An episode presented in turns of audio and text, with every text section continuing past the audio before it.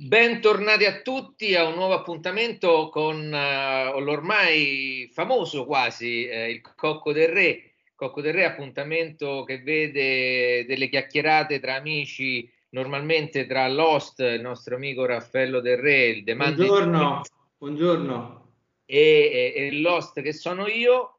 Eh, e eh, oggi abbiamo eh, il piacere, l'onore e eh, la bellezza di avere un, un, nostro amico con noi che scambierà quattro chiacchiere.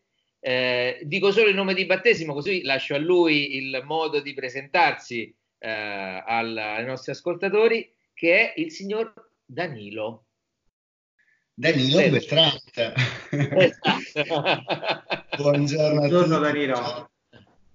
Grazie per, per, l'invito, è naturalmente sempre un piacere quando mi hai detto che avresti avuto il desiderio, avresti avuto il desiderio di registrare questo podcast, naturalmente eh, ho accettato volentieri perché, eh, perché, è bello, insomma, è bello sentire persone che, eh, vedere persone, noi ci siamo conosciuti dieci anni fa Riccardo, sono passati tanti anni, ho imparato a fare revenue management da te e, e quindi come ti ho detto anche di presenza è sempre un piacere ritrovarsi dopo tanti anni e poter condividere un po' anche il percorso fatto, no? Perché ne abbiamo fatte di cotte e di crude in tutti, in tutti questi anni.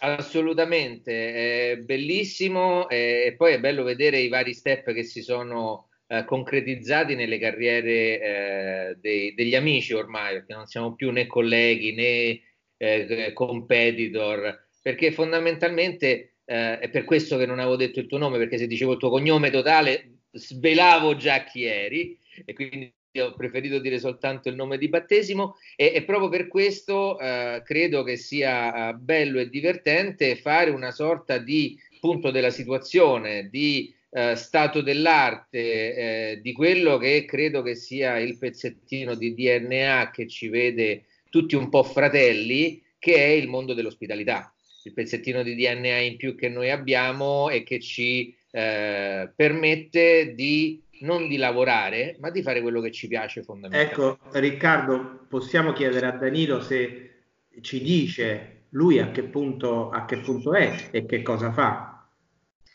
Io sono al punto che ehm, sto mettendo in piedi un franchising nazionale del settore extra alberghiero con il mio brand Family Apartments. Se ci penso, mi sembra eh, lontano anni luce da quello che facevo quando sono partito. Sono partito con un piccolo bed and breakfast di tre camere a Firenze e nel tempo ho sempre creduto che questo settore fosse comunque una leva importante per me stesso, in principio, per realizzarmi, per uh, fare qualcosa finalmente di indipendente, prima ero dipendente appunto, e poi, per, e poi ho, preso sempre seriamente questo lavoro. All'inizio vedevo che comunque eh, c'era da gestire la parte burocratica, la parte fiscale, la parte eh, amministrativa, la parte imprenditoriale, anche un po' del lavoro, la gestione dei collaboratori, anche se pochi, e mi sono sempre chiesto se questo lavoro avesse delle affinità con le attività imprenditoriali quando ho iniziato a studiare le attività imprenditoriali mi sono reso conto che di fatto noi siamo degli imprenditori, dei piccoli imprenditori. Allora ho detto, visto che sono in ballo, balliamo e ho iniziato a crescere con la mia attività, a studiare la parte finanziaria, a, ad approfondire piano piano perché ragazzi sono passati comunque dieci anni dall'inizio, non, non ho iniziato ieri e devo dire che questo settore se fatto con passione ma anche con professionalità è uh, un settore che può offrire veramente tanto anche a livello macro. E questo si vede uh, raramente, no? Perché uno pensa al settore ex alberghiero, pensa sempre alle piccole strutture, eh, all'agriturismo, all'appartamento, al bed and breakfast, che di fatto ehm, è così, cioè il settore extra alberghiero è composto di piccole strutture, ma la bellezza di questo settore è che tu puoi iniziare anche con una camera e se lo desideri, se ne hai voglia, puoi anche eh, crescere e costruire una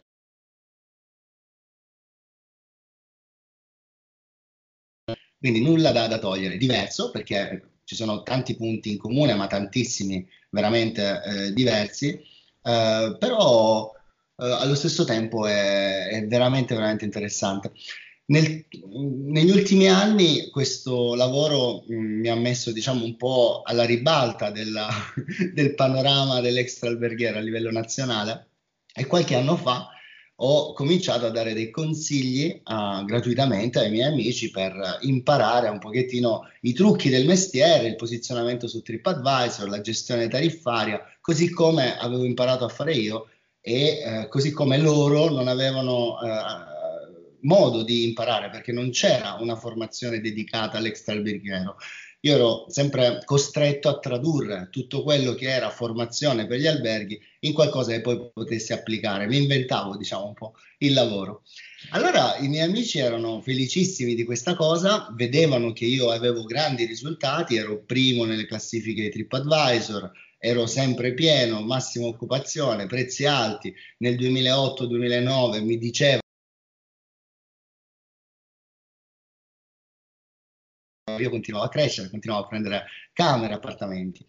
E questa condivisione eh, portava, vi dico la verità, a ben poco, perché io le dicevo le cose, ma puntualmente dopo magari sei mesi, un anno, mi rincontravo con gli amici e eh, queste persone eh, spesso non applicavano eh, quelle cose che di fatto gli avrebbero permesso di crescere con l'attività e di guadagnare di più, di stare meglio, di liberarsi il tempo, eccetera un giorno eh, decisi di eh, far pagare una mia consulenza, era un amico, veniva quel giorno lì, gli dissi guarda facciamo una prova, me li dai 200 euro oggi che eh, ti faccio la consulenza? Disse Danilo figurati, sono dieci volte che vengo, non ti prendi niente, figurati, te li do volentieri.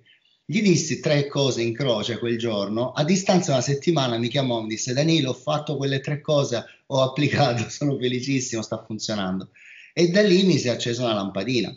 Ho detto probabilmente dando valore a quelle che sono le informazioni del settore extraalberghiero che in qualche modo avevo codificato, probabilmente queste qui vengono prese seriamente e magari anche seguite. E ho messo su un'azienda che in quattro anni mi ha permesso di scrivere un libro che l'anno scorso abbiamo distribuito in più di 4.000 copie, si chiama Vivere di Turismo, e messo in aula oltre 1500 persone, molte delle quali poi hanno acquisito la mentalità dell'imprenditore imprenditore extraalberghiero.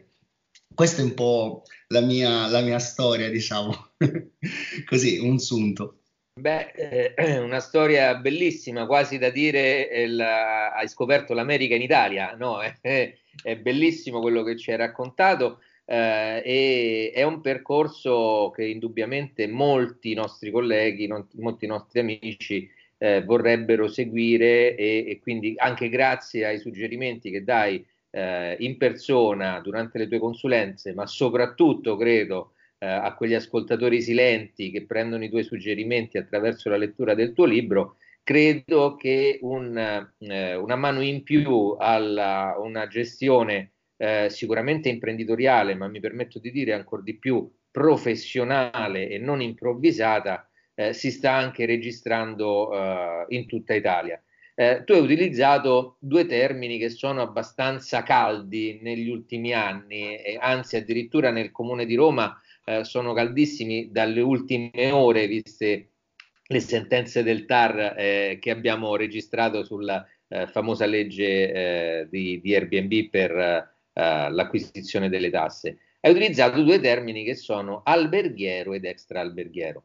In base alla tua esperienza, cosa e come vedi eh, questi due mondi? Sono due possibili alleati? Sono due nemici per la pelle? E due nemici per eh, distruggersi? Due possibili amici per la pelle? Come eh, identifichi questi due mondi che fino ad oggi si sono visti toccati, punzecchiati, affondati, ma poi dopo risalvati? Eh, io penso che qualsiasi eh, realtà per comunicare con un'altra deve eh, naturalmente trovare un linguaggio comune e eh, il mondo alberghiero e il mondo extraalberghiero non hanno un linguaggio comune per comunicare oggi, ce l'avranno sicuramente in futuro. Tutti i segnali sono positivi Intanto eh, tanti colleghi si sono messi a eh, cambiare il modo di fare formazione nel settore alberghiero e ho notato che eh, il mio approccio, che all'inizio sembrava un po' anche così eh, strano, dai, diciamolo, dove io unisco la parte imprenditoriale alla parte della crescita personale, ovviamente senza tralasciare la parte tecnica, ma il focus è sulla persona, no?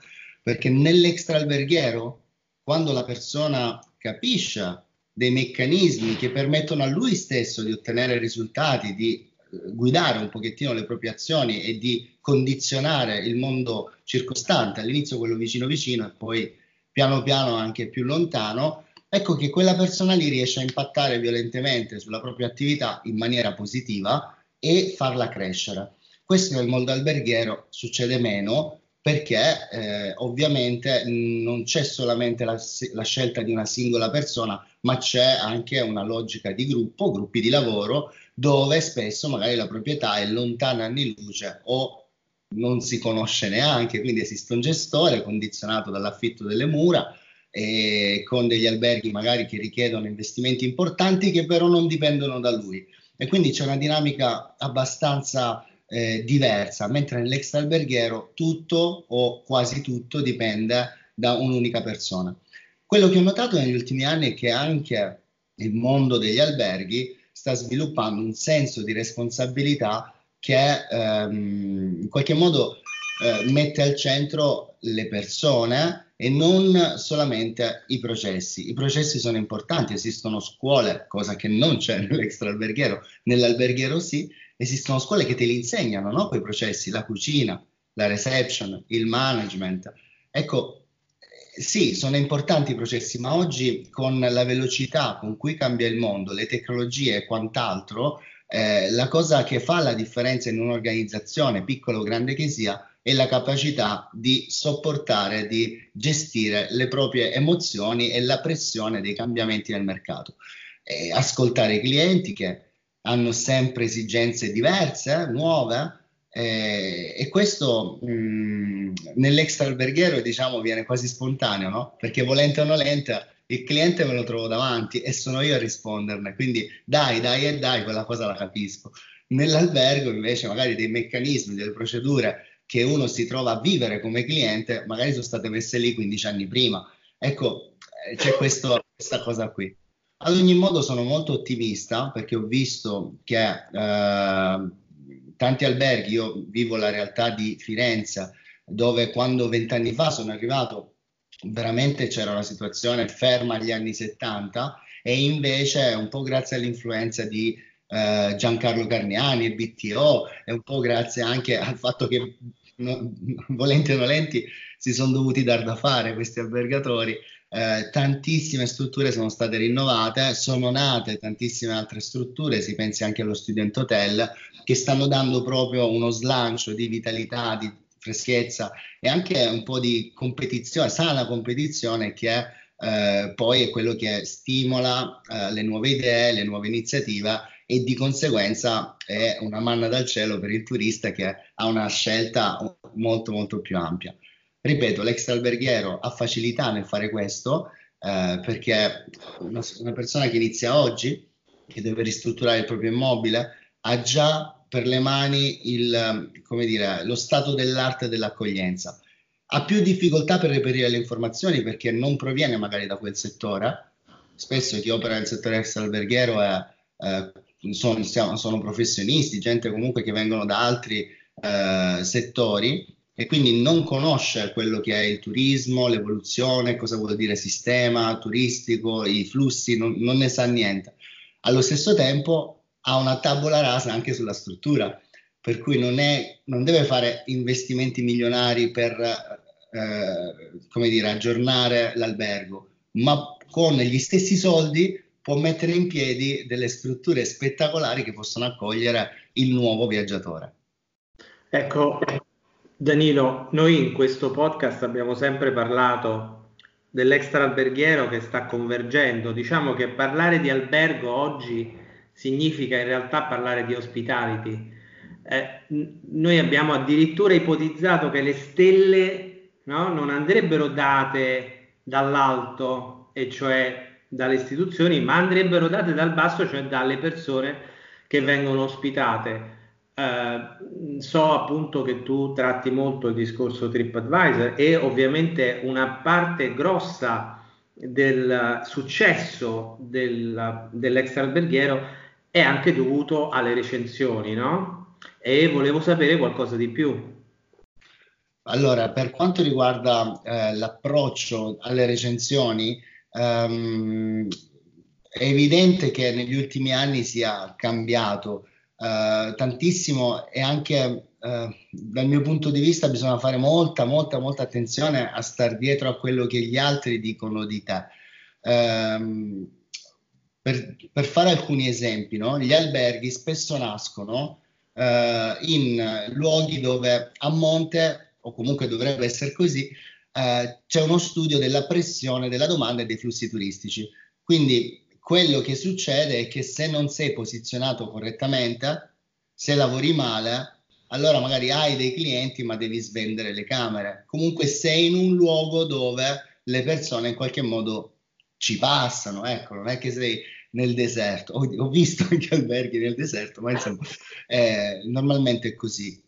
L'extra alberghiero nasce a volte anche per esigenze private. Ho degli immobili in campagna, non so cosa farmene, prima riuscivo a manutentarli, a tenerli in ordine, oggi mi costa tanto, ho necessità di metterli a reddito. Ho un borgo abbandonato, ho degli immobili in un borgo, voglio metterli a reddito perché questo mi permette di ristrutturarli, magari di conservarli bene e di passarli ai miei figli. O comunque tutto quello che eh, può eh, succedere in contesti dove magari di alberghi non ci sono, ma i turisti ci vogliono andare. Perché questa premessa? Perché oggi la recensione, secondo me, va guidata eh, a monte attraverso un processo di posizionamento della propria attività. Eh, andare bene per tutti e quindi essere sotto il giudizio di tutti estremamente rischioso proprio perché la gente prenota sempre più velocemente, in maniera sempre più distratta. Ho tanti clienti che sbagliano il nome della struttura, nel senso che danno un nome che è simile o uguale a un'altra struttura magari o più strutture che sono lì nei dintorni. E i clienti non riescono a capire la struttura che hanno prenotato spesso. Quindi si presentano alla reception di una struttura quando poi avevano prenotato nell'altra.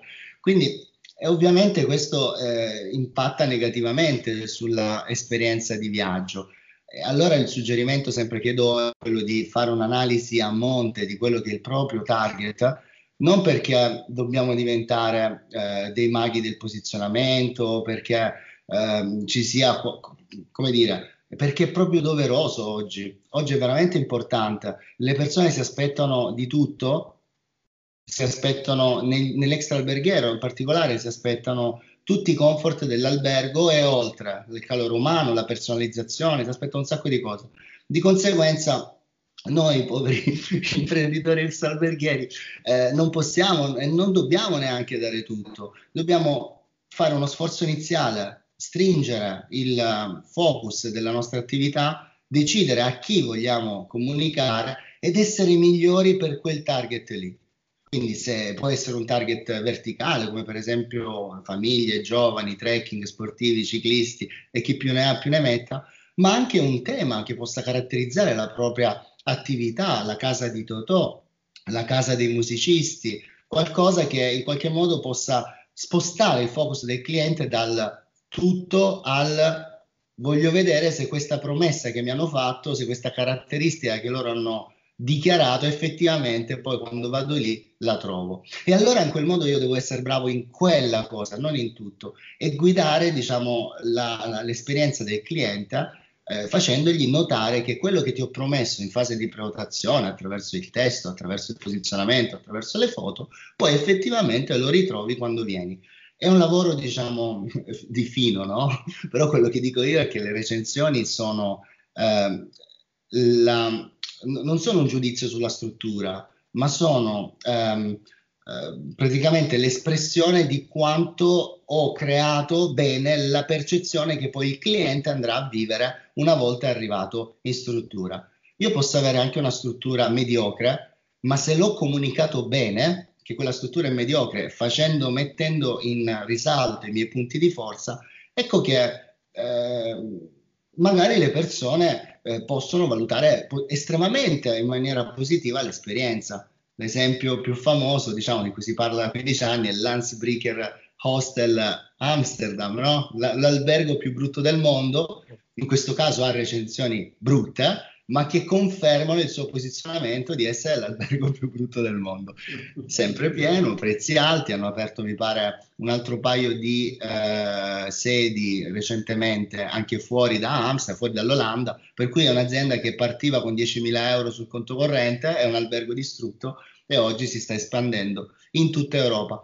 Quindi il discorso di andare dietro alle recensioni, per tornare un po' alla domanda, eh, sicuramente eh, vengono dal basso, non possono essere date le stelline dall'alto oggi, eh, anche se da, da, da operatore extralberghiero delle regole salde, ferme, ne, ne, sentiamo proprio il bisogno, no? anche per sapere come comportarci, soprattutto chi è all'inizio.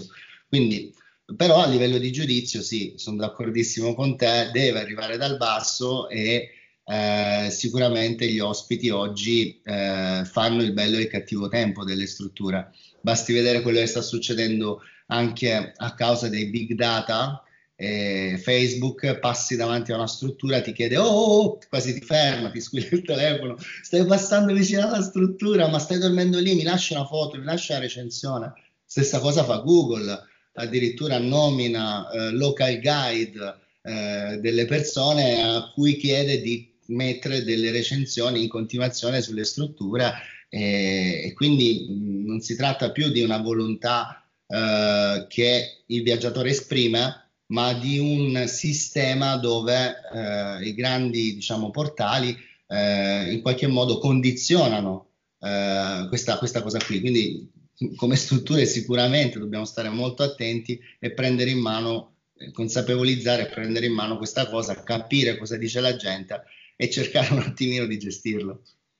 Benissimo, eh, guarda, io in queste tue parole eh, ho, ho, letto due messaggi fondamentali. Eh, il primo è un messaggio eh, che si cerca di trasmettere e oggi mi hai confermato che lo stai eh, trasmettendo anche tu, che anche in tema di revenue management, perché non scordiamoci che non è una disciplina appannaggio solo ed esclusivamente delle strutture alberghiere eh, importanti o con eh, enormi quantità di camere, ma può essere applicato anche ad un semplice appartamento, una semplice camera, eh, non, eh, non hai, la cosa bellissima che hai fatto è che non hai parlato di prezzo, ma hai parlato di un prodotto, costruire un prodotto, un posizionamento e quindi andare a portare al mercato non un, una cosa da vendere, ma eh, la famosa esperienza che abbiamo eh, tanto decantato nel corso degli anni. Questo eh, eh sta sempre più prendendo piede eh, anche nei, nei, piccoli imprenditori, appunto come dicevi tu, dell'extra alberghiero e credo che sia una, un approccio fondamentale. La seconda cosa è la, la metodologia formativa che tu hai, Uh, che fondamentalmente sta prendendo piede sempre di più Uh, io purtroppo avendo qualche capello bianco ho avuto la possibilità uh, di attraversare diverse ere geologiche della formazione. Uh, in quella in cui sono nato c'era il professore che sapeva tutto e tu non sapevi niente, stavi all'angoletto. E, e, dove veniva preparata la singola parola dopo, dopo, parola per non eccedere, per non andare in difetto, per far passare un certo messaggio mentre nel tuo discorso che tu hai fatto oggi eh, si, si, percepisce eh, che eh, sì, c'è una preparazione dentro, ma che viene eh, tirata fuori con una naturalezza, una eh, semplicità e un eh, approccio diretto al punto che è quello che serve oggi. tu mm, sicuramente la utilizzi in un, in un nel, nel, nel concetto migliore una parola che è la promessa, che è la promessa, che a volte ci scordiamo, eh, che è quello che noi eh, diamo al, al, nostro cliente in anticipo. Pratica molti credono che il processo eh, ricettivo è, inizia col check-in e finisce col check-out. in realtà è un processo che inizia già nel momento in cui dice voglio andare in vacanza e quindi incomincia lì a maturare un'esigenza, una selezione e noi dobbiamo dall'altra parte essere in grado eh, di far vedere che cosa siamo in grado di dare, eh, quindi promettere il nostro prodotto che abbiamo posizionato, eh, mantenerlo durante il soggiorno, ma soprattutto la cosa più difficile di tutte, ma è anche la più appagante, è mantenere la memoria del soggiorno e quindi far ricordare l'esperienza che i clienti hanno vissuto. Quindi da un certo punto di vista ti ringrazio di essere anche tu portavoce di questo, uh, di questo modo di, di, fare accoglienza, perché come diceva prima giustamente Raffaello, non, si tratta più di albergo, pensione, eh, affittacamere, B&B, eh, ostello o, o, o, chissà come vogliamo chiamarli, vista la legislazione italiana che ne annovera una sessantina di tipologie eh, di strutture ricettive, ma le mettiamo tutte sotto il cappello dell'ospitalità. Quindi, ancora prima di eh, pensare al fatto è morta pora nonna e mi ha lasciato l'appartamento, ora ci faccio il BB, molto probabilmente bisognerebbe affra- affacciarsi a questo mondo da chi ha un po' più di esperienza e farsi raccontare che la prima cosa da fare è capire che cosa voglia dire la parola ospitalità. Eh, quindi per questo eh, io eh, farei una, lascerei un attimo, anche perché ho parlato pure troppo, eh, lo spazio a un'altra domanda, un altro aspetto che vuole ehm, chiederti Raffaello. Eh, io grazie, sì sì, io vi ho ascoltato con molta mh, attenzione, eh, vi ricordo che io ho a che fare con la parte ospite, nel senso guest, cioè io sono uno che frequenta, da tanti anni ho viaggiato tanto nella mia vita, come avrete sentito nel podcast, sono un, un, un ospite esigente da 5 stelle che è passato sicuramente a, a, a, dall'alberghiero all'extraalberghiero. Uh, come ho sempre detto, all'estero è un pochino più difficile perché eh, fuori l'Italia secondo me c'è meno cura nell'extra alberghiero mh, rispetto all'Italia. L'Italia è piena di boutique hotel che stanno alzando notevolmente il livello del, dell'hospitality e, ne, e, ne, vado molto fiero anche di questo. Eh, diciamo che all'estero l'extra alberghiero è ancora visto tra virgolette la pensione eh, la casa dove c'è il proprietario e quant'altro. Invece in Italia sto vedendo una crescita notevole, ecco perché io dico che il futuro probabilmente sarà hospitality, non si chiamerà più albergo, ex albergo.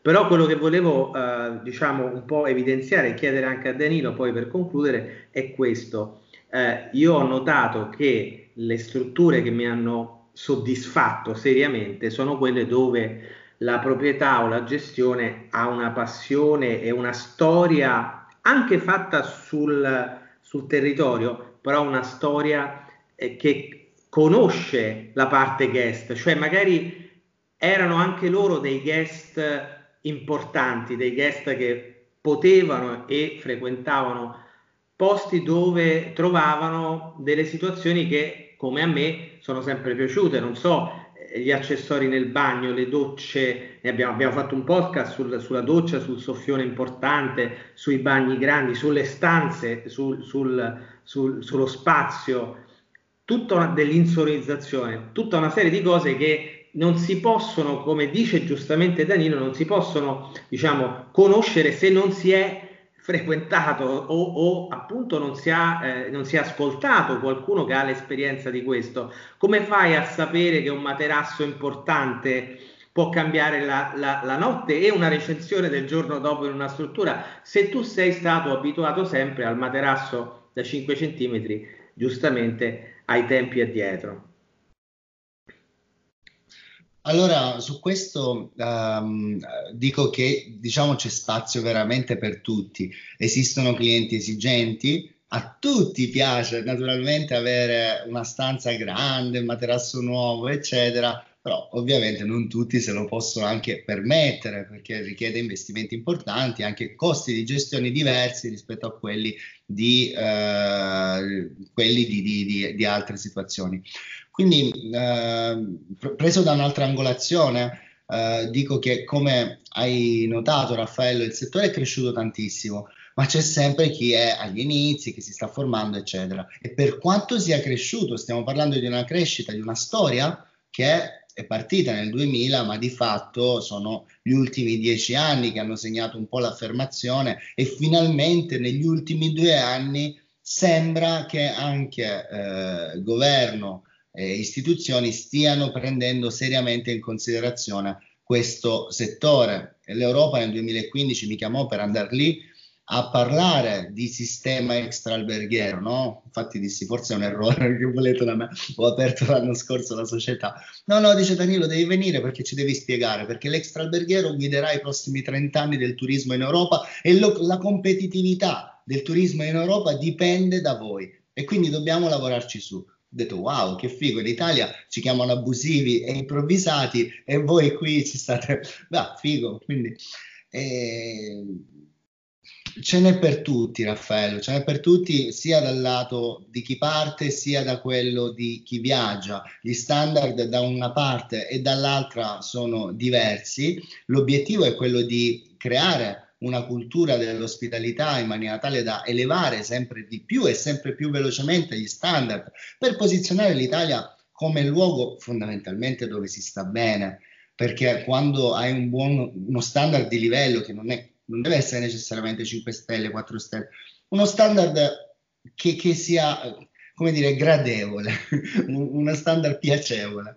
E a quel punto il cliente è felice, ma soprattutto eh, c'è, c'è un concetto di serenità legata territorio, secondo me, cliente e gestore io che so di fare una cosa bella, che so quale cliente viene da me, il cliente mi sorride e che è felice di quello che io sono riuscito a fare, sono più felice anch'io, trasmetto la mia serenità, il mio stato d'animo positivo anche in casa, banalmente, quando ritorno la sera e questo crea un impatto enorme sulla mia famiglia, ma anche sulle persone che mi circondano, che guardano l'esempio alla fine, le persone seguono non quello che c'è scritto su un libro, non seguono quello che diciamo in un podcast che posso dire io dal palco, ma di fatto guardano l'esempio. Cioè, vabbè, Dani, ho capito, hai fatto tutte queste cose, tu, ma tu che hai fatto? allora guardano quello che uno ha fatto e dice, ok, se lui è riuscito a fare questa cosa e riesce a ottenere il risultato, allora lo faccio anch'io. L'invito che faccio a tutti è di godere del punto in cui sono in questo momento, perché è sicuramente diciamo, l'espressione di quello che eh, diciamo hanno imparato e per cui hanno lavorato fino ad ora. Se sono contenti va benissimo così, ma questa serenità deve essere vera, non deve essere di convenienza. Lo sappiamo quando una cosa va bene, quando una cosa non va bene.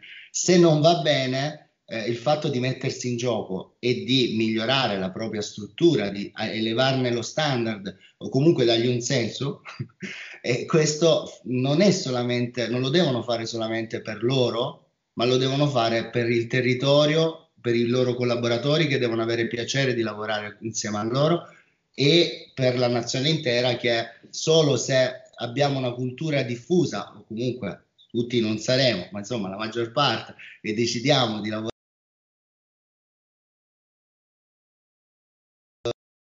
gente tornerà a venire a fiumi in Italia perché l'Italia non avrà più quella, quello sguardo imbronciato verso l'esterno, ma accoglierà col sorriso, come fanno già tante altre nazioni, che negli ultimi anni hanno, non hanno elevato la, il livello della struttura, ma hanno anche, solamente, ma hanno anche imparato a sorridere. Penso alla Croazia, penso alle isole spagnole, a tante destinazioni fatto hanno veramente pochissime risorse. Dobbiamo imparare a sorridere, Raffaello, secondo me, e sorridere veramente da dentro, non solo di facciata come quelli sono bravi a farlo, no? Però imparare a farlo da dentro e quindi ritrovare la nostra armonia, nel nostro caso, insieme alla struttura extraalberghiera. Sapere che nulla viene gratis, nulla viene senza impegno, c'è da sudare, c'è da essere pazienti, ci vogliono anni quindi una volta che si prende una decisione, prima di vedere il risultato ci vogliono due anni almeno e quindi avere la pazienza di darsi il tempo di crescere. Nessuno è nato imparato, molti sopravvalutano quello che possono fare in un anno e sottovalutano quello che può essere fatto in più anni, no? pensa dove eravamo cinque anni fa e dove siamo adesso. Quindi darsi pazienza e eh, pensare a se stessi, a stare bene e poi alla struttura. Grazie. Io quindi eh, credo che il messaggio fondamentale di questo podcast sia meravigliosamente riassunto in un, uh, in un concetto molto bello. Impariamo a sorridere, che è la cosa più bella che eh, fino ad oggi abbiamo detto in questo podcast, se ci pensi Raffaello, Vero. e l'abbiamo detta con un, uh, un, portatore sano di sorriso che è il nostro amico Danilo Beltrante, che eh, è stato oggi nostro ospite in questo podcast e che ringraziamo uh, davvero per il suo tempo. Per, Grazie Danilo.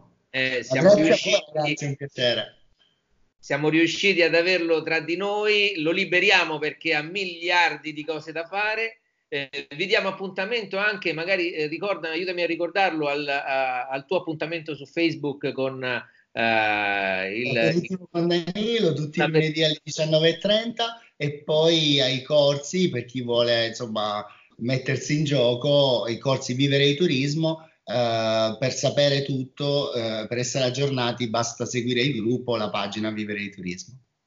Perfetto, grazie ancora a tutti per il vostro tempo che ci avete dedicato per ascoltarci. Ci sentiamo la prossima volta. Uh, buona giornata a tutti e buona accoglienza a tutti con il sorriso sempre. Ciao. Ciao. Ciao ciao.